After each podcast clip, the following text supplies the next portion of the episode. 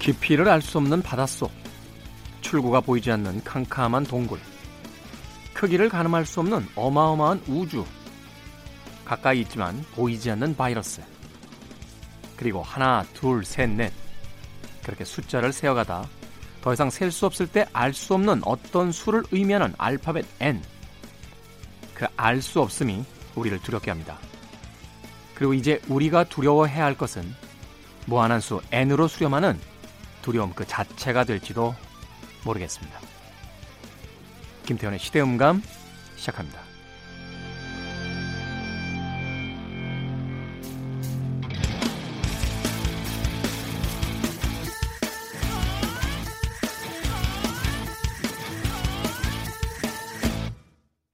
그래도 주말은 온다. 시대를 읽는 음악 감상회 시대음감 김태훈입니다. 생각해보면 지난 한 주간 참 많은 두려움에 휩싸여서 살아야만 했던 그런 시간이 아니었나 생각해보게 됩니다.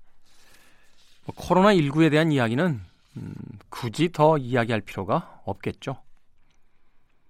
그나마 우리나라의 어떤 방역 대책이 효과를 발휘해서 그래도 어떤 극단적인 형태의 위험은 좀 넘어서고 있다 하는 긍정적인 신호가 보여지고 있긴 있습니다만 미국을 비롯한 유럽에서의 그 발병의 속도라든지 어, 사망자들의 증가 속도가 심상치가 않습니다. 전염병 전문가들의 이야기를 들어보니까 어, 이 문제는 우리만 잘한다고 되는 문제가 아니다.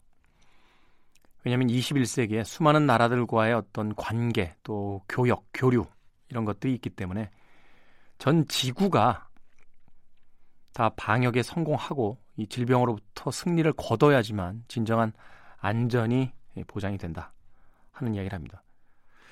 그러다 보니까 많은 사람들이 코로나 블루라고 해서요. 어, 이 시기에 굉장히 우울함을 어, 호소하시는 분들이 많다라고 그래요.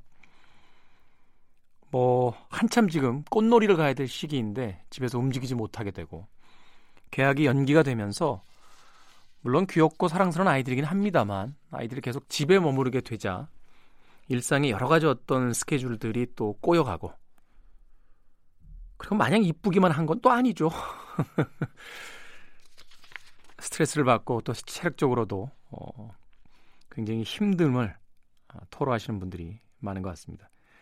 근데 바로 이러한 두려움보다 지난 한 주 우리를 더 힘들게 만들었던 것은 소위 N번방이라고 불렸던 한 채팅 사이트에서 벌어졌던 입에 올리기도 끔찍한 어, 일들 때문이 아니었나 하는 생각이 듭니다. 주변에 계신 여자분들이 그런 이야기 하시더라고요. 텔레그램 채팅 프로그램을 저도 쓰거든요. 어, 여러 가지 쓰잖아요. 뭐 라인도 있고, 뭐 카카오톡도 있고, 위챗도 쓰시는 분이 있고. 주변 여자분들이 어떤 이야기를 하시냐면, 이 엠번방 사건이 터진 뒤에 자기가 알던 사람들이 탈퇴하는 사람들이 생겼다는 거예요. 물론 어떤 증거가 있는 건 아닙니다만 이거 얼마나 공포스럽겠습니까? 나랑 대화를 나누던 누군가가 그 엠번방에 누구였을지도 모른다라는 그런 불안감이 당연히 들 수밖에 없는 거죠. 코로나 바이러스야 어, 개인 위생을 잘하면 이겨낼 수 있다라고 이야기합니다만 엠번방에서 희생된 그 미성년자들이라든지 이런 피해자들에 대한 부분들은 정말로 할 말이 없는 어, 그런 상황입니다. 이 와중에 몇몇 사람들은 그 방에 가담한 사람들을 다 공개해야 된다는 여론에 대해서 당신의 동생들이 뭐 한 번의 실수로 피해자가 될 수 있다. 이런 말도 안 되는 소리들을 예, 올리고 있더군요. 우연히 그 방에 들어간 사람은 어떻게 됩니까? 뭐 이런 질문도 있다라고 하죠. 어떤 분이 그런 이야기 하시더군요. 그 방에 우연히 들어갈 확률은 로또를 연속해서 두 번 맞는 확률보다 더 어렵다. 아, 결국 우연히 들어간 사람은 없다라는 것이 되겠죠. 그 방을 개설하고 동영상을 공급한 음, 주요 인물들뿐만이 아니라 그 N번 방에 들어갔던 많은 사람들이 공범이라는 생각을 해보게 됩니다. 자, 이 무거운 마음 가지고 어, 토요일 시대음감 음, 시작합니다. 시대 이슈들 새로운 시선과 음악으로 풀어봅니다. 시대음감 토요일, 일요일 오후 2시 5분, 밤 10시 5분 하루에 두 번 방송이 되고요. 팟캐스트로는 언제 어디서나 함께 하실 수 있습니다. 극도의 어떤 혐오들이 난무하고 있긴 있습니다만 그래도 이 어려운 시기에 결국 우리를 또다시 구원하는 건 같은 사람들이 아닐까 하는 생각이 들었습니다. 더 킬러스의 음악 첫 곡으로 골랐습니다. 휴먼.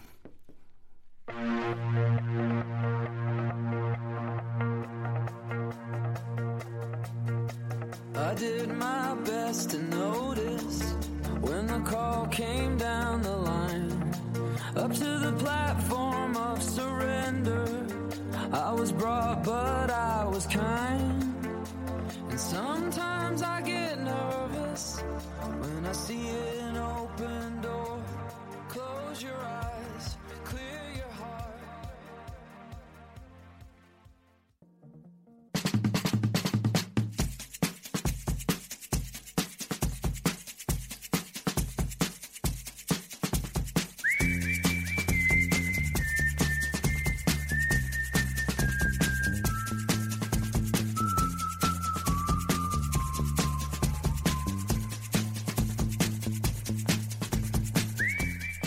한 주간 사람들이 많이 본 뉴스 그리고 많이 봐야 하는 뉴스를 소개합니다. most and must KBS 저널리즘 토크쇼 J의 김영순 팀장 나오셨습니다. 안녕하세요. 네, 안녕하세요. 자, 참고로 지금 저희가 방송 녹음하고 있는 시점은 3월 26일 목요일입니다. 현재까지 나온 기사들과 상황을 바탕으로 진행되는 점 이해해 주시길 부탁드리겠습니다. 자, 한 주간 많이 본 most 뉴스 소개해 주시죠. 아, 네, 여전합니다. 네이버에서 3월 19일부터 26일까지 한 주간 모바일에서 많이 본 뉴스 모았고요. 키워드로 뉴스 키워드 뽑아보면은 여전히 1위는 코로나 그리고 코로나19로 나왔어요. 근데 이제 이제 코로나 관련 뉴스들이 처음에는 어떤 공포와 불안에 대한 기사들, 그 다음에 어떤 죽음에 대한 기사들로 가다가 지금 현재는 이제 코로나19 상황이 된 지 우리가 꽤 됐잖아요. 두 달이 넘었습니다. 그러다 보니까 사회적 거리두기 거리두기라는 것에 좀 지친 사람들이 많은 것 같아요. 이게 또 표현을 좀 바꿔야 된다. 뭐 이런 이야기도 있잖아요. 물리적 거리두기로 하자. 사회적 네. 거리두기라고 하니까 너무 삭막하다. 뭐. 이런 이야기도 나오고. 사회 활동을 아예 하지 말라는 얘기냐. 일상을 해야 된다라고 해서 물리적인 거리두기로 표현을 바꾸자는 의견들도 있는데 이 사회적 거리두기에 대한 기사들을 굉장히 많이 봤어요. 특히 연예인들에 대한 공격이 많았는데 이게 뭐냐면은 걸그룹의 애프터스쿨 출신 가희가 아마 이분이 아, 애들을 데리고 발리에서 살고 계시나 봐요. 근데 발리에서 애들 아이들을 데리고 바닷가에 나가서 이제 사진을 찍어서 본인의 SNS에 올렸는데 이제 마스크도 착용하지 않고 바깥 활동을 한다. 이제 전부 밖에 나가지 말라고 그다음에 집에서 격리를 해라라고 떨어진 상황에서 이런 모습을 보이는 게 너무 불감증 아니냐라는 비판이 엄청나게 쏟아져서 어 코로나 19 뉴스들 중에서는 이 가희 씨에 대한 뉴스가 조회 건수가 거의 천만 건이 넘습니다. 그렇죠. 여기에 덧붙여서 이제 박지윤 씨죠. KBS 아나운서 출신이고 아마 주말에 지인들과 그다음에 이제 아이들을 데리고 어디 잠깐 단거리 여행을 가신 모양이에요. 그, 뭐 그래서 여행 같은데 잠깐 네, 여행 사진을 또 본인의 SNS에 올렸다가 문매를 맞고 있습니다. 남편인 최동석 아나운서는 9시 뉴스에서 지금 사회적 거리두기를 해야 된다. 각별히 조심하고 여행 자제하고 집에만 있어라라고 방송을 하면서 어떻게 이율 배반적인 행태로 가족들과 지인들과 함께 여행을 갈 수가 있는가? 그것도 마스크도 제대로 안 끼고 있더라. 그러면서 이 박지윤 씨에 대한 포화가 KBS는 최동석 아나운서를 9시 뉴스에서 하차시켜라. 라는 뉴스까지 지금 등장을 하고 있는 상황인데요. 네, 그리고 두 번째로는 역시 코로나19 관련해서 셧다운이라는 어, 키워드가 많이 올라왔어요. 네. 셧다운, 이제 경제적으로 지금 파급 효과가 번지고 있어요. 그래서 아시아나 항공이 다음 달 모든 직원을 대상으로 보름 이상의 무급 휴직을 하기로 했고요. 네. 삼성전자랑 현대차의 해외 공장이 인도에 이어 브라질까지 당분간은 가동을 멈추기로 했고요. 또 이스타 항공이 이제 이 코로나19 사태가 장기화되면서 아예 한 달간 셧다운을 하겠다라고 했습니다. 국적항공사가 지금 코로나19 사태로 국내선 그리고 국제선 운항을 모두 중단한 건 처음인데요.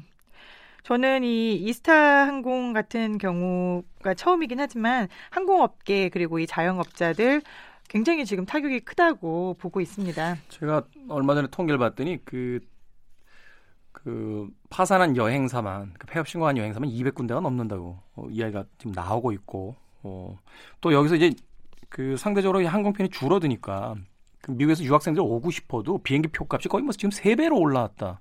그래서 사실은 비행기 표를 사서 올 수가 없는 상황이다. 뭐 이런 이야기도 지금 나오고 있더라고요. 이게 참 언제까지 이렇게 그 가야 되는 건지 모르겠습니다만 제일 걱정되는 건 또 비정규직들입니다. 그렇죠. 네. 그 정규직들이야 사실은 뭐 고통 분담 차원에서 뭐 무급 휴직이라도 한두 달 버티면서 좀 어떻게 상황이 호전되길 기다릴 수 있겠습니다만 제일 먼저 이제 그 사각에 있는 음, 그 비정규직들 어, 뭔가 좀 정부 차원에서 좀 대책이 있어야 되지 않나 하는 좀 생각이 드네요. 네. 정부 차원에서 이제 재난 기본소득이라고 우리가 부르고는 있긴 한데 사실상 엄밀히 얘기하면은 재난 구호 자금에 가깝습니다. 네. 소득보다는 어떤 구호에 가깝다라는 부분에 대해서 방점을 좀 찍어주시고 빨리 좀 네, 집행이 빨리 집행이 됐으면 좋겠습니다. 유럽에서 보니까 프랑스 같은 나라는 그 뭐 두 달 동안 그 말하자면 노동자 노동자들 해고 금지 뭐 이렇게 막 강력하게 정부에서 드라이빙을 하더라고요. 절대로 이런 사태에 있어서 노동자들을 그 해고해서는 안 된다 하는 쪽으로 비록 봉급은 좀 못 주더라도 고용은 보장을 하자라는 쪽으로 계속 그 정책이 나가는 것 같은데 이런 것들은 좀 우리가 참고할 만한 부분이 아닐까 하는 또 생각을 해보네요. 자, 또 다른 뉴스 어떤 뉴스입니까? 네, 코로나19 상황에서 이제 무섭게 치고 올라온 뉴스 그리고 가장 많이 본 뉴스 중에 하나가 텔레그램 텔레그램 엠번방 사건에 대한 뉴스였어요. 이제 박사방을 운영했던 박사로 추정됐던 인물이 잡혔고 그다음에 신상 공개가 결정이 돼서 이제 조주빈 씨였죠.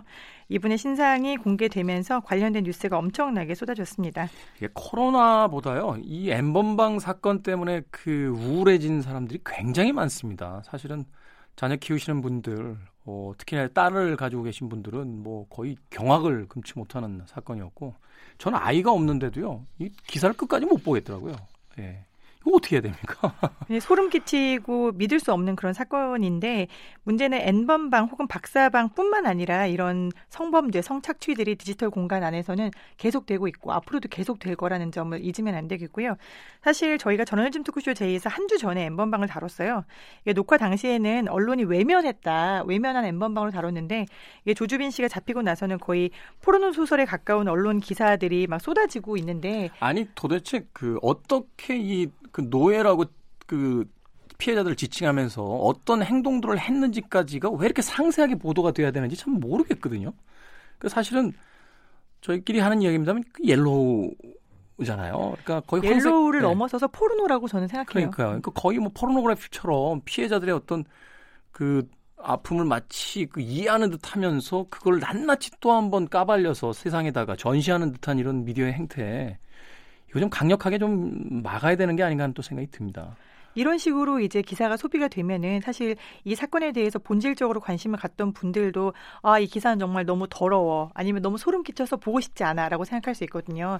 그런 사람이 참여해서 멀어질 수밖에 없게 하는 겁니다. 언론이 해야 될 본부는 이 사건의 본질이 뭔지 다시는 이런 가해자가 발생하지 않도록 우리가 해야 되는 건데 오히려 이런 류의 기사를 못 보게 만들고 있는 건 아닌가.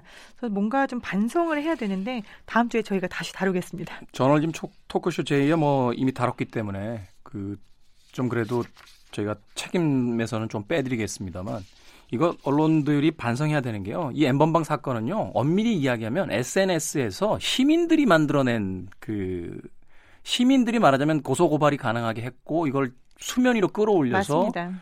지금 이렇게 사회적 이슈로 만든 거지 미디어가 만든 게 아니에요. 처음에 이 사건을 추적하고 보도했었던 곳도 대학생들이었고요. 불꽃 추적단이라는 네. 친구들이 이 엠번방 사건을 아주 집요하게 추적을 하면서 이게 한겨레까지 흘러가게 된 거거든요. 정말 이건 시민들, 리셋이라고 부르는 시민들의 힘이 없었으면 불가능했던 일입니다. 그런데 그 분위기 또 못 읽고 한 정치인이 이런 문제 자꾸 부각시키면 무슨 남녀 젠더 대결로 간다 이런 이야기 하고 있고 이거 저도 알고 있습니다만 그 페미니스트적인 성향이 아닌 남성분들도 다 분노해서 이거 그 국회 저 청와대 청원에 막 몰려와서 서명 운동하고 해시태그 운동 같이 다 했거든요. 근데 이걸 또 젠더 프레임을 가지고 참 정치라는 게 뭔지 모르겠습니다. 네. 다음 뉴스 갈까요? 네. 네, 다음 뉴스는 도쿄 올림픽이에요. 간단하게 올해 올림픽 기다리셨던 분들 계신다면은 1년 기다리시면 되겠습니다. 이 부분 조금 이야기 좀 하겠습니다. 그 도쿄 올림픽 막 취소돼 가지고 아베랑 일본 망했으면 좋겠다 이런 분들 많은데 아베가 믿긴 하지만 그죠? 이 도쿄올림픽에 걸리는 여러 가지 그 사람들 우리나라에서도 이 4년 동안 이 올림픽 준비한 선수들 많거든요. 그리고 어찌됐건 지구촌의 축제인데 이게 벌어져야 기업들 또 물건도 판매도 되고 광고도 또 붙으면서 좀 경제가 돌아갈 텐데 자꾸 그 일본 밉다고 올림픽 망해라 망해라고 하시는 분들 절대 음, 그러시면 안 되죠. 준비한 안 선수들을 네. 생각하셔야 되고요. 그리고 결정적으로 올림픽이 1년 연기되는 거는 아베에게 정치적으로 호재수예요. 아베의 선거를 앞두고 있기 때문에 시간을 벌잖아요. 네, 시간을 벌었고 그 이제 올림픽을 내년에 개최하게 되면서 오히려 정치적인 세력을 결집해서 개헌을 꿈꾸고 있습니다. 아베가 우리가 좀 더 1년 연기됐지만 계속해서 이걸 봐야 되는 이유죠. 지금 뭐 계획이 다 나왔더라고요. 코로나 19를 극복한 뭐 그 축하회장을 만들자 뭐 이렇게 벌써 슬로건이 나오고 있는데 아무튼 복잡한 문제입니다. 자, 한 주간 많이 본 뉴스 소개를 해주셨고요. 어, 이번 주에 많이 봐야 할 어, must 뉴스 어떤 뉴스입니까? 네, 사실 지난주에 제가 must 뉴스에서 N번방 얘기를 할까 하고 고민을 했었는데 이번 주에 이게 N번방이 또 지나치게 소비되는 걸 보면서 어, 어떤 뉴스를 전해드려야 될까라고 고민을 하다가 방금 말씀하셨듯이 이제 모 정치인이 이 엠번방 사건을 굉장히 1차원적인 시각으로 이건 남녀 간의 갈등을 부추긴다라고 이야기를 했잖아요. 네, 제가 그래서 거기에 대한 해답을 하나 가져왔어요. 왜 이런 이야기를 할까? 왜 이런 사건을 남녀 간의 갈등이라고 볼까? 이건 분명히 인권에 대한 문제인데. 이건 그냥 범죄예요. 남녀 간의 문제가 아니라. 네. 그 해답이 뭐냐면 그 JTBC에서 차이나는 클래스라는 프로그램이 있어요. 네. 여기에 김누리 교수가 나왔던 강연이 굉장히 화제가 됐었는데 네. 독일 문화 전공자이고 독일에 살고 계십니다. 김누리 교수의 강연에서 이런 부분이 있어요. 한국 교육에는 없고 독일 교육에 있는 것 세 가지가 있다. 그리고 그것이 지금 현재 한국의 이런 이기적이고 그 다음에 모든 것을 젠더 갈등으로 하고 이런 문화를 만들어낸다는 이야기를 하셨는데 그 세 가지가 바로 성교육, 정치교육 그리고 생태교육이에요. 음. 자, 성교육이 어떻게 정치와 생태로 연결이 될까? 말이 안 된다라고 생각하실 텐데 이 세 가지가 바로 성숙한 인간을 만드는 비결이자 나, 나와 타인이 어울려 살아가는 법을 배우는 교육이다라고 김누리 교수가 말씀을 하십니다. 뭐냐? 첫 번째 성교육은 나와의 관계예요. 그다음에 두 번째 정치 교육은 타자, 즉 타인과의 관계죠. 네. 그 생태 교육은 자연과 관계를 맺는 법을 배우는 겁니다. 동심원으로 점점 나의 원이 넓혀지는 게 우리가 인간이 성숙해가는 과정이잖아요. 이 과정에서 성교육은 가장 첫 번째 나의 자아를 단단하게 만드는 가장 근본이 되는 교육이고 그 자체로서 가장 중요한 정치 교육이라는 거죠. 이게 왜 그러냐, 어떻게 연결이 되냐면 민주주의의 최대의 적은 약한 자아다라고 네. 아도르노라는 학자가 이야기를 합니다. 자신의 본능을 적절하게 컨트롤을 하고 내가 죄책감을 갖는 대신에 책임감으로 충만한 자아 그리고 건강한 자아를 가진 사람들이 훌륭한 시민이 되는데 성적으로 자기 결정권에 대한 이해를 가지고 성적으로 자 우리가 누구와 관계를 맺으려면 타인과 합의를 해야 되잖아요. 타인의 동의를 받아야 되잖아요. 그리고 타인도 인간이라는 걸 인식해야 되잖아요. 그렇죠. 여기에 대한 중요성을 제대로 인식하게 만드는 게 바로 성교육의 기본이라는 겁니다. 이 패턴이 자신의 자유를 기반으로 해서 다른 사람과 합의를 하고 설득을 하면서 타인과의 관계를 만들어 나가기 때문에 이게 바로 자유민주주의에서 우리가 맺는 인간관계의 전형이고 이게 성교육이 어떤 정말 음란하거나 부끄러운 게 아니라 인간의 근본 가치인 생명 그리고 인권과 관련된 것이다라는 그 중심을 나의 자아의 중심을 단단하게 세워주는 거다라는 이야기를 하세요. 네. 우리 엠번방 사건 보시면은 알잖아요. 피해 여성들을 여성으로 생각하지 않죠. 사람으로 생각하지 않잖아요. 사람으로 생각하지 않더라고요. 물질로 생각하죠. 착취하고 돈 뺏고 비슷한 영상을 올릴 걸 강요하고 그 안에 들어가 있는 사람들, 즉 관전을 하고 있는 가담자들에게도 이를 즐기게 만들고 상대를 노예로 만들게 하면서 이게 우리가 같은 인간이다라는 프레임을 없애버리고 이거는 어떤 정복의 대상이다, 물질성을 낳는 거다라고 생각을 하게 만드는 부분이 이제 김누리 교수는 우리가 정말 어렸을 때 성교육을 제대로 받았다면 그리고 단단한 자아를 가지고 내가 소중한 것처럼 다른 사람도 똑같이 소중한 인간이라는 거를 성적으로 배웠다면 이런 일이 일어나겠냐라는 이야기를 하는데 저는 지금 어 26만 명이다 뭐 아니면은 한 번에 동시 접속자가 만 명이다 이런 거 중요하죠. 그게 무슨 의미가 네. 있어요? 네. 그러니까 거기 단 10명만 있었다 할지라도 그렇죠. 그, 그게 말하자면 이제 언론이 만들어낸 포르노그래피라는 거죠. 그러니까 숫자가 많고 적은 것이 이 문제의 본질이 아니잖아요. 그게 본질이 아닌데 그 숫자에 연연하면서 여기에 대해서 처벌을 높이는 게 그 숫자가 중요한 게 아니에요. 그냥 가담했던 사람들이 어떤 생각을 갖고 있는지 그리고 다시는 이런 생각을 가진 사람들을 키워내지 않도록 하는 것, 즉 고리 고리를 끊어내는 것도 중요하지만 더 중요한 거는 아예 처음부터 이런 일이 일어나지 않도록 교육하는 게 더 중요하다라는 윤누리 교수의 프로그램에서의 명언을 제가 가져왔습니다. 영어나 수학이 중요한 게 아닙니다. 아, 같이 살아야 되는 사회에서 사회인 교육이 전혀 어, 어린 시절에 이루어지지 않았다는 게 가정에서든 학교에서든 어, 지금 우리 사회에 이런 어, 말도 안 되는 일들을 계속해서 만들어냅니다. 해야죠. 교육 지금부터라도. 그렇죠. 어, 나 혼자 사는 세상이 아니라는 걸 분명히 인식해야 될 것 같고 여기에는 젠더 문제가 아니라 어, 사회 약자와 그 약자를 보호하는 시스템에 대한 문제니까 이건 아마 독일이 이런 교육을 하는데도 여러 가지 이유가 있을 거예요. 그 전 세계 전범 국가였고 또 네오나치즘 문제로 한동안 독일도 굉장히 힘든 상황들을 퍼, 그 지나갔거든요. 거기서 얻은 교훈이 아닐까 하는 생각이 듭니다. 자, KBS 저널리즘 토크쇼 제 김양순 팀장과 함께 뉴스 이야기 나눠봤습니다. 고맙습니다. 네, 고맙습니다.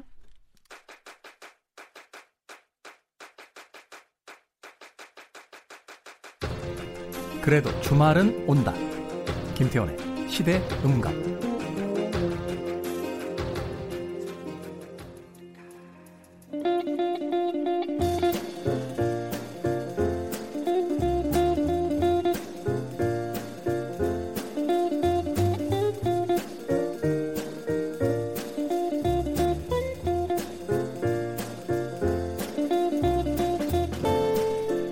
책이란 무엇일까요? 네덜란드의 언론인이자 시인인 얀 그레스호프는 좋은 책에 대해서 이렇게 정의를 내렸습니다. 좋은 책이란 우리에게 무엇을 주는 게 아니라 무엇을 앗아가야 한다. 우리가 확신하는 어떤 것을. 우리 시대 책 이야기, 책은 북. 정현주 작가님, 그리고 생선 작가, 나오셨습니다. 안녕하세요. 안녕하세요. 네, 안녕하세요. 소개에도 제가 편견이 들어가네요. 그러네요. 어, 정현주 작가님과 생선 작가라고. 음. 왜 저한테는 문자 안 붙이시나요? 생선 작가님 그러지 마세요. 자, 두 분이 생각하는 좋은 책이라는 기준은 어떤 겁니까? 먼저 정 작가님부터. 책은 도끼다? 그 책처럼. 그죠. 그게 누, 카프카 얘기인가요? 네, 카프카. 네, 그렇죠. 네. 책은 도끼다. 온 땅을 막 후드러 그 깨는 도끼어만 한다 뭐 이런 이야기가 있었던 것 같은데 저는 좋은 책은 나이 대별로 다시 읽을 때마다 새로운 것을 발견하게 되는 책이 좋은 책인 것 같아요 두 번, 아. 세번 읽고 싶고 두 번, 세 번? 네. 네. 제가 요새 그래요 아침마다 최근에 안 보던 성경을 다시 한 페이지씩 보는데 음. 난왜 그렇게 많은 죄를 짓고 살았지 성경 보면서 아, 진짜 이게 종교적으로 접근했던 그 젊은 날의 성경과는 음. 또 다른 의미에서 음. 네, 그래서 성경 다 보고 나면 연말쯤에는 불경을 한번 봐야겠다는 생각을 해봅니다. 생선 작가님은 어떤? 저는 우선 책은 지식으로서도 좋지만 무엇보다도 폼이 나야 된다고 생각합니다. 내가 어떤 책을 가지고 있느냐에 따라서 그 다음에 오픈된 장소에서 내가 어떤 책을 읽고 있었을 때 나의 가치를 외적인 모습을 네, 조금 더 높여주는 것들. 잘 들었고요. 네, 생선 작가님의 이야기. 사실 그런데 그런 것도 분명히 있는 것 같아요. 우리가 책을 어떤 마음의 양식이다, 뭐 이런 식으로 그 표현을 하기도 합니다만, 어떨 때는 순수한 쾌락이고, 또 그렇죠? 어떨 때는 좀 폼나 보이는 책을 또 읽을 그쵸, 때 그쵸? 자기 스스로에게 또 이렇게 뿌듯한 뭐 이런 이런 기분도 좀 들잖아요. 그러니까 과시욕인 것 같아요. 좋은 옷을 입고 있는 거랑 똑같아요. 생선 작가님은 본인이 이제 몇 권의 책을 낸 작가잖아요. 네. 본인이 봤을 때 본인 책은 음. 좋은 책이라고 생각해요? 아니면 그렇지 않은 책이라고 생각해요? 제 책은 도끼라고 생각합니다. 도끼요? 도끼가 네. 되게 해줄 책? 네. 어, 그렇죠. 어떤 면에서? 그러니까 얼어붙었던 마음의 감성을 제 책이라는 도끼로 다 때려 부셔서 다시 사람처럼 느낄 수 있게 하는 책이라고 생각합니다. 네, 잘 들었고요. 네. 자, 정현주 작가님이 골라온 좋은 책 만나보도록 하겠습니다. 아무래도 최근에 이 코로나19 사태 때문에 네. 서점도 하고 계신데 네. 방문객들이 좀 줄었죠? 아, 저희 서점은 좀 특이한 케이스인 것 같아요. 오히려 판매가 늘었어요. 그러니까 아. 오시는 분들 수는 비슷하거나 조금 줄었는데 사가시는 양이 전에는 한 권씩만 사가시던 분들이 막 세네 권씩. 그게 네. 마트에서 왜 그 사재기 사재기처럼. 집에 오래 있어야 될 것 같으니까 네. 책을 사재기 하는군요. 네, 제가 지지난 주에 당연히 이제 일주일 동안 문을 닫았었거든요. 한참 심할 때. 그러다가 열면서 이번 주에 아무도 안 오겠지 이러고 되게 가벼운 마음으로 갔다가 그 저녁에 집에 와서 쓰러져 잤어요. 진짜 네. 사람이 너무 많이 와가지고 올해 최고 매출을 코로나 전국에 이게 왜- 무슨 일인가라고 생각했던 일이 있는데 그 마음이 일단 허허하잖아요. 그렇죠. 뭔가 사고 싶은 마음과 음. 또 주말 동안 일주일 동안 읽을 책을 사놓으려고 하는 마음들이 있어가지고 음. 사재기들 하더라고요. 저도 그 이야기가 공감이 되는 게요. 저도 최근에는 그 사회적 거리두기라기보다 그냥 물리적 거리두기 뭐 이렇게 이야기하자고 네, 하는데 네. 가능하면 꼭 필요한 약속이 아니면 이제 안 나가다 보니까 집에 있는 시간이 많잖아요. 그렇죠.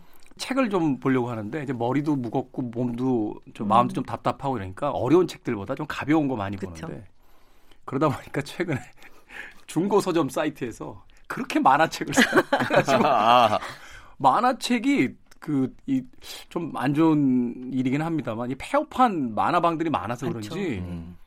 엄청 거- 싸요. 왜 하나에 뭐 400원, 300원 뭐 음. 이런 만화 저한 만화 한 100권 샀어요. 100권은 지금 집이 거의 만화 가게처럼 제 것도. 하실래요? 저도 좀 시리즈별로 있는데 이제 어떤 만화? 저는 유명한 만화 명작이라고 있는 건 다 가지고 있어요. 폼나는 건다 갖고 끝나는 건 다. 가지고 있어요. 자, 정현주 작가님 어떤 네, 책 오늘 네. 소개해 주시겠습니까? 아, 요즘에 서점에 이제 단골들이 주말에 오잖아요. 그러면 한달 만에 왔는데 사람이 확 쪄가지고 요새 아. 확찐 사람들이라는 말들을 많이 하잖아요. 그게 지금 사회 문제잖아요. 네. 그 동선을 보면 식탁, 그 쇼파, 침실, 식탁, 쇼파, 침실. 네. 진짜 그래서 다들 막, 아, 저 모습이 내 모습이겠거니 하면서 보고 있는데, 오늘은 그래서 좀 확진 살 때문에 그거를 테마로 한 책들을 좀 골라봤는데요. 네. 음, 첫 번째 책은 박상영이라는 소설가 작년에 막 올해의 책으로도 뽑히기도 하- 했고 굉장히 주목받고 있는 우리의 작가인데 이분이 지금 100kg이 넘는다고 책에 써 있더라고요. 네. 어, 그 제목은 박상영의 오늘 밤은 굶고 자야지. 어떤 책들은 제목만 보면 내용을 다 읽은 듯한 확신이 드는 책이 있는데 이 책이 그런 책 중에 하나가 아닌가 하는 생각이 드네요. 책 자체 너무 귀엽죠? 책은 또 식욕을 돋구는 주황 색깔이 주황색이. 아주 아름답게. 예, 이 두 가지 버전이 있어요. 하나는 라임색. 네. 저는 이제 식욕이 떨어지는 라임색을 구매를 했는데 음. 손님들이 그거 귀한 버전이라고 뺏, 뺏어가가지고 네. 주황으로 읽었는데 이거는 이제 모 신문에 연재되던 칼럼을 모아서 만든 거예요. 어떤 내용입니까? 아 이분이 이제 거의 끝에 마지막은 다 오늘 밤은 굶고 자야지로 끝나요. 아, 음식 얘기와 이야기가 하루의 어떤 일과 일상들을 막 다 이야기하다가 네. 맨 마지막의 결론은 네. 안 돼. 오늘은 굶고 잘 굶고. 자야 돼. 근데 이분이 이제 작년에 갑자기 엄청 어, 주목을 받으면서 이제 전업 작가로 살게 됐지만 그 이전에는 그럴 수가 없잖아요. 우리 그렇죠. 한국의 실정에 전업 작가로 사는 사람들이 거의 없잖아요. 그러다 보니까 회사를 다닌 거예요. 작년까지 계속 10년 정도. 그리고 아침에 글을 써야 되고 등단을 하고 나니까 이제 그나마 자기는 너무 다행이라고 얘기를 하는데 계속 연재 요청이 오니까 연재 글을 쓰긴 써야 되는데 시간이 없으니까 아침에 새벽 5시에 회사를 가는 거예요. 네. 그래서 회사 앞에 커피숍에 문을 열면 거기서부터 출근 시간까지 항상 매일. 하루에 3시간씩 원고를 쓰고 가고 앉아 있는 시간이 우리도 왜 책 쓸 때 보면 3, 4kg는 그냥 찌잖아요. 그렇죠. 이분은 이제 계속 그 상태가 반복되었고 게다가 이제 살이 이제 더 찌는데 근데 너무 이 귀여워요 내용들이 어느 결혼식에 갔더니 사람들이 어 너 못 알아보겠어. 뭐 이럴 때 오는 약간 충격들. 그리고 뭐 독자들이 "어, 팬이에요. 근데 네이버에서 본 사진이랑 너무 달라요. 이런 얘기들을 할 때 괴로움. 그런 이야기들을 적었어요. 그러니까 얼마 전에 나와서 굉장히 히트를 했던 일의 기쁨과 슬픔이라는 소설이 있거든요. 그것처럼 직장인의 비애 같은 거 막 부장님이 갑자기 차를 선물로 주는 거예요. 뜯어보면 다이어트 차 뭐 이런 거. 음. 어. 줬을 때 슬픈데 문체가 워낙 귀엽고 재밌는 작가다 보니까 그냥 그야말로 킬킬킬킬 웃다가 끝나요. 몇 문장만 좀 읽어줄 수 있나요? 네, 제가 아주 많이 해왔는데 이제 남자친구 친구들 뭐 이런 사람들 만났을 때 이야기에 이제 살찔 때 이 사람의 친구는 A는 항상 같이 먹어서 너무 행복했어요. 처음에는 성숙한 연애가 이런 것이구나라고 행복해하고 있을 때 네. 그러다 작은 문제가 하나 발생했다. 사귄 지 3개월 만에 내가 무려 7kg이나 찐 게 화근이었다. 사실 데이트의 8알은 함께 뭔가를 먹는 행위이기 마련이고 불행히도 우리에게 허락된 시간은 야근이 끝난 후 늦은 밤 시간밖에 없었다. 나와 똑같은 시간에 똑같은 음식을 먹은 D는 별달리 체형의 변화가 없었는데 알고 보니 D는 잠을 줄여가며 운동을 하고 있었으며 경미한 운동 중독에 자기 관리라는 단어를 입버릇처럼 말하는 현대인이었다. D가 장난처럼 내 뱃살을 움켜쥘 때 너는 어떻게 배가 부르면서도 계속 음식을 먹을 수 있냐고 물어볼 때 운동하는 시간은 원래 만들어내는 거야 라는 말을 할 때 나는 은연중에 D가 나를 한심하게 생각하고 있다는 것을 느낄 수 있었다. 그건 사실이었다. 예나 지금이나 나는 놀라울 만큼 게으르고 몸을 움직이는 걸 귀찮아하며 스트레스가 극한인 상황에서 나를 돌보기보다는 내 몸을 걸레짝처럼 방구석에 방치해 놓은 채 달콤한 유혹에 의존하는 것을 즐기는 사람이니까. 그게 정 그게 정상이에요. 저는 하루끼 같은 작가가 변종이라고 생각해요. 무슨 작가가 마라톤을 하고 맨날 그쵸 그쵸. 김훈 선생님도 맨날 자전거 타시고 난 진정한 작가의 모습은 아니라고 봐. 그 자기도 운동을 시작했대요. 잘 쓰기 위해서. 근데 어디 가서 운동을 한다 그러면 역시 운동은요 하시는 게 중요한 게 아니에요. 식단 관리가 중요해란 말을 사람들이 너무 많이 한대요. 맞아요. 음. 그래서 자기는 이제 운동한다는 말을 하지 않는다. 뭐 그런 이야기들을 하고 있어요. 생선 작가는 글 쓸 때 어떻게 몸 관리합니까? 저는 진짜 많이 걸어요. 글쓸 때는. 걷는다. 예. 음. 그러니까 아침에 오전에 글을 쓰고요. 그다음에 낮잠 자는 시간이 있고 낮잠 자고 나서는 한두 시간 걸어요.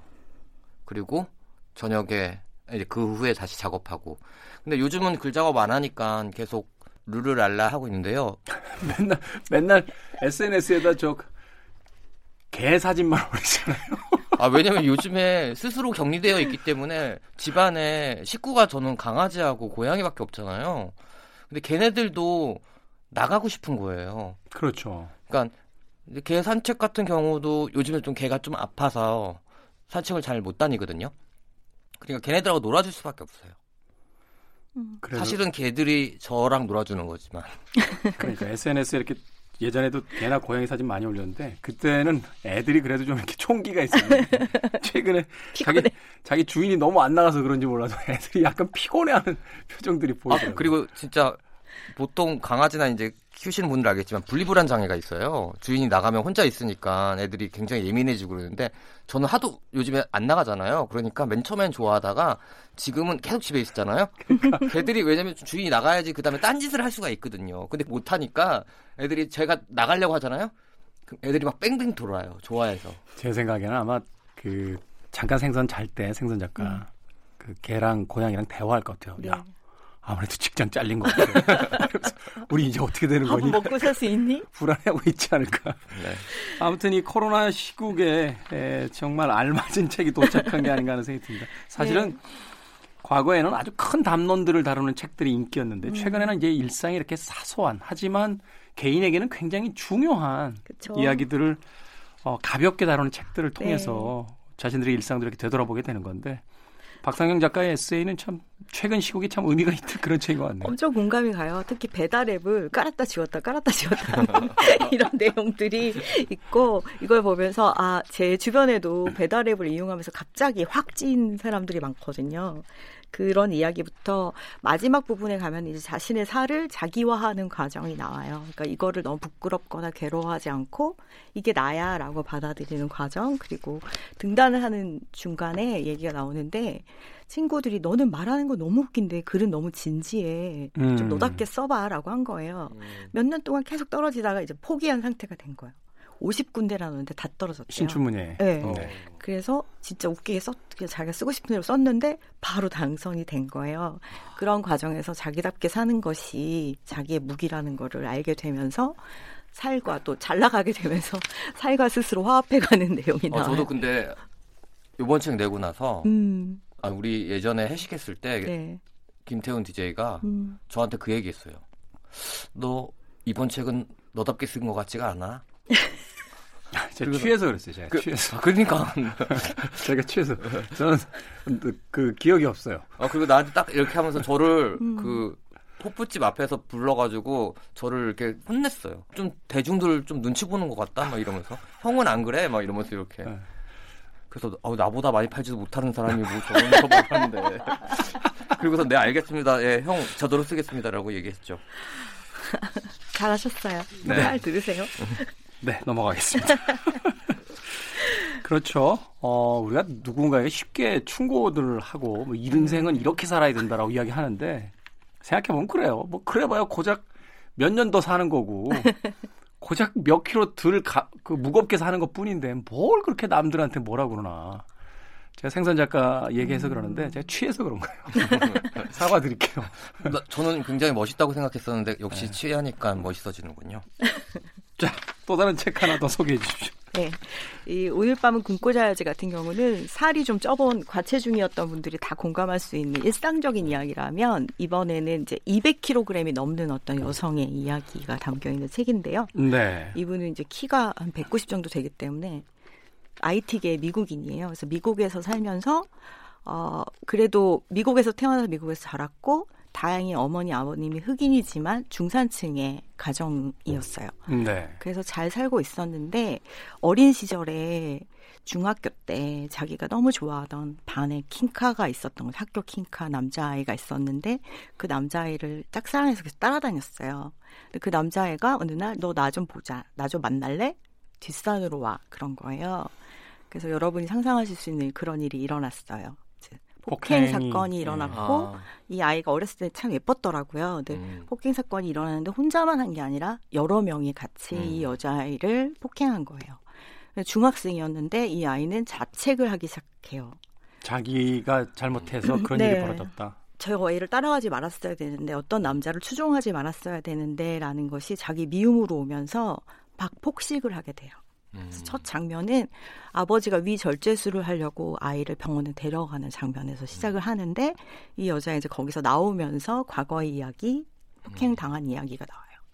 그리고 나서 이 여자아이가 많이 먹는 이유 중에 하나는 그거예요. 내가 몸이 너무 작고 약한 사람이었기 때문에 폭행을 당한 거야라는 생각을 하게 됩니다.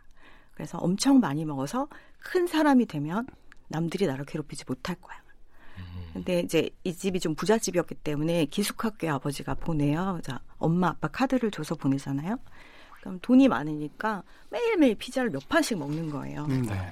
그리고 이제 방학 때 집에 오면 엄마 아빠가 안 돼. 이 상태로는 안 돼. 그래서 이제 또 돈이 많으니까 클리닉에 보내요. 음. 살을 빼놓으면 학교 가는 즉시 다시 먹어서 자기를 찌워요. 그래서 계속 살이 찌다가 200kg가 넘어가는 지경이 돼서 건강이 되게 나빠질 정도가 음. 돼요. 그러다 보니까 부모와 화합을 할 수가 없고 남자를 무서워하는데 성인이 돼서 이제 대학도 안 가요. 갈 수 있는 형편이 되고 머리도 상당히 좋은 사람이고 나중에는 세계적인 작가가 됩니다. 네. 그럼에도 불구하고 그 중간에는 엄청난 방황을 하게 돼요. 집을 나가서 살면서 정말 노숙자의 삶을 살아요. 그리고 집을 구해도 집이 너무 난장판이고 노숙자처럼 살면서 나쁜 남자들을 만나는 거예요. 음, 네. 그 심리는 나중에 나오는데 자기 자신을 계속 벌주고 싶어 해요. 그래서 나쁜 남자를 너무 많이 사귀다 막 맞고 막 경찰서 가고 그런 내용도 나오고 중간에 이제 그 고통을 잊으려고 약물도 하게 되고 그래서 남자들한테 너무 당하니까 여자를 사귀어보기도 해요. 근데 또 그거로도 해결이 안 나는 그런 과정들이 계속 나오거든요. 그래서 이 여인을 구원한 것은 글쓰기였어요.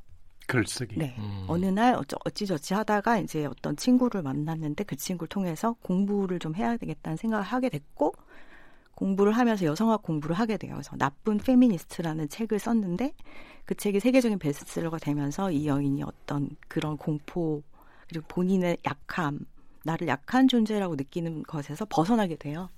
그래서 어 그때 이제 그 이야기들을 본인이 썼어요. 근데 여기 보면은 내 몸과 내 허기에 대해서 고백하려고 한다. 이게 정신적인 허기를 말하는데 그렇겠죠? 예, 이 정신적인 허기를 만든 그 중학생 남자애들은 과연 어떻게 살고 있을까라는 생각을 저는 이 책을 읽으면서 계속 했고 정말 적나라하게 썼어요. 그래서 이 책을 읽는 동안 제가 살이 3kg가 빠졌어요. 일주일 동안. 아하. 한꺼번에 이 책을 다 읽을 수가 없어요. 너무 괴로워서. 아, 그래서 요즘에 이제 문제가 많이 되고 있잖아요. 비슷한 사건들이. 어, 과연 그 여성들이 어떤 마음일까를 우리는 상상할 수 없을 거란 생각을 하거든요. 그래서 이런 책을 한번 읽어보시면 또 사회적인 지금 굉장히 중요하고 우리의 합의가 필요한 부분이잖아요. 네. 우리가 그 피해 여성들을 이해하고 싶다면 네. 한 번쯤 읽어봐도 좋을 책이라는 생각이 들어서 이 책을 가지고 왔습니다. 고통스럽지만 마주해야 될 이야기를 그쵸. 네. 그 담고 있는 책이다라는 생각이 드는군요. 최근에 그 엠번방 음. 사건에 대해서 몇몇 사람들이 황당한 이야기들을 하잖아요. 그쵸. 뭐내 딸아이라면 그건 안 뭐그 네. 방에 어, 얼씬도 못하게 했을 거고 뭐참 음. 그런 이야기를 할, 하는 사람들을 이렇게 음. 볼 때마다 모른다는 거 그러니까 방송에서 이런 표현이 어떨지 모르겠습니다만 무식하다는 것이 얼마나 그렇죠. 그렇죠. 그렇죠. 어, 사람들 앞에서 용감이 나댈 수 있게 만드는가에 대해서 네. 생각해 보게 되는데 지금 시기에도 또 지금 시기가 아니라고 할지라도 그렇죠. 어, 우리가 우리를 괴롭히게 되는 어떤 그 트라우마들을 어떻게 극복해야만 하는가에 대한 음. 네. 또 좋은 교과서가 되지 않을까 네. 하는 생각도 드는군요. 제목이 헝거 록산 게이의 책이고요. 요거랑 같이 읽어보셨으면 해서 하나 더 가지고 왔는데 네. 이거는 제목만 소개해드릴게요. 악의 마음을 읽는 자들이라는 책이고요. 권희룡이라는 분이 우리나라 최초의 프로파일러 분이세요. 네. 근데 이분이 이제 유영철이나 정남규나 강호순 이런 사람들을 어 프로파일링 하면서 느꼈던 것들을 적어 놓으신 거거든요. 근데 이, 이분이 하시는 말이 과연 사이코패스는 어떻게 된 것인가? 음. 그러니까 유영철을 잡는데 프로파일링을 하신 분이고 그 모든 이제 그 이후에 연쇄 살인마들. 근데 이분을 만나서 제가 얘기를 해본 적이 있었는데 어 본인이 생각할 때 우리나라 최초의 프로파일러들은 다 베이비 부머 세 음. 세대에 태어났다는 거예요. 딱 탄생 연도가 똑같대요. 음, 그래서 이것이 시기들이 예, 그래서 범죄학적으로 이들이 이렇게 된 데는 분명히 사회적인 원인이 있다. 사회적 풍요가 그 있던 시기에 어떤 결핍들 혹은 빈부의 그쵸. 격차들, 네, 사회적인 네, 어떤 네. 뷰- 변화의 그 분위기의 변화들 이런 네, 것들이 네. 그리고 이 사람들이 이제 가지고 있는 그런 결핍이라고 하는 것은 우리가 흔히 말하는 생각하는 그런 것과는 다르게 완전히 고립되어 있다는 거예요. 본인 혼자 있다라는 의식이 굉장히 강하기 때문에 우리가 흔히 질투라는 것을 하잖아요. 네. 질투는 건강한 것이지만 질시가 이 사람들을 악한 사람으로 만든다는 거예요. 그냥 나는 나는 혼자인데 저들은 함께 있어서 행복해. 그럼 가서 죽일 수 있는 것이 이 사람들이라고 하는 거예요. 그래서 본인도 이제 이 저자분도 90% 정도는 환경 때문에 일어나는 것이고 10% 정도만 아마 유전적인 원인이 아닐까라고 연구자들은 이야기한다라는 얘기가 여기 나와요. 네. 이 부분도 한번 우리가 생각해 볼 부분인 것 같아요. 뭐 악마다, 마귀다, 뭐 이렇게 부릅니다만 사실은 어 유명한 논쟁이죠. 악이라는 것이 과연 타고 나는 것이냐 아니면 후천적으로 키워지는 것이냐에 대한 논쟁 같은 것들이 있는데 너무 쉽게 그런 어떤 신화된 용어로서 그들을 부를 때 우리들의 어떤 사회적 책임을 좀 뭐라고 할까요? 이렇게 피해가는 듯한 그런 그쵸? 느낌도 있거든요. 네, 네. 좀 냉정하게 예, 우리 사회 어떤 부분들이 이런 악들을 창조해냈는지에 대해서 고민해볼 그런 책인가 아닌가 하는 생각이 듭니다. 자, 오늘 책은 북 음, 정현주 작가님과 생선 작가님과 함께 예, 시간을 나눠봤습니다. 일요일에 더 많은 책들을 네. 어, 두 분께서 소개를 해주시겠습니다. 고맙습니다. 네, 고맙습니다. 고맙습니다. 어, 그 곡은 이 곡 준비했습니다. 아, 굿윌 헌팅에 나오는 곡인데요. 가장 유명한 대사가 있었죠. 어, 너의 잘못이 아니다. 라고 하는 그 이야기에 울음을 터뜨렸던 어, 맷 데이먼의 어, 장면이 생각이 납니다. 엘리 스미스의 미스 미조리 들으면서 작별 인사하겠습니다. 지금까지 시대음감의 김태훈이었습니다. 고맙습니다.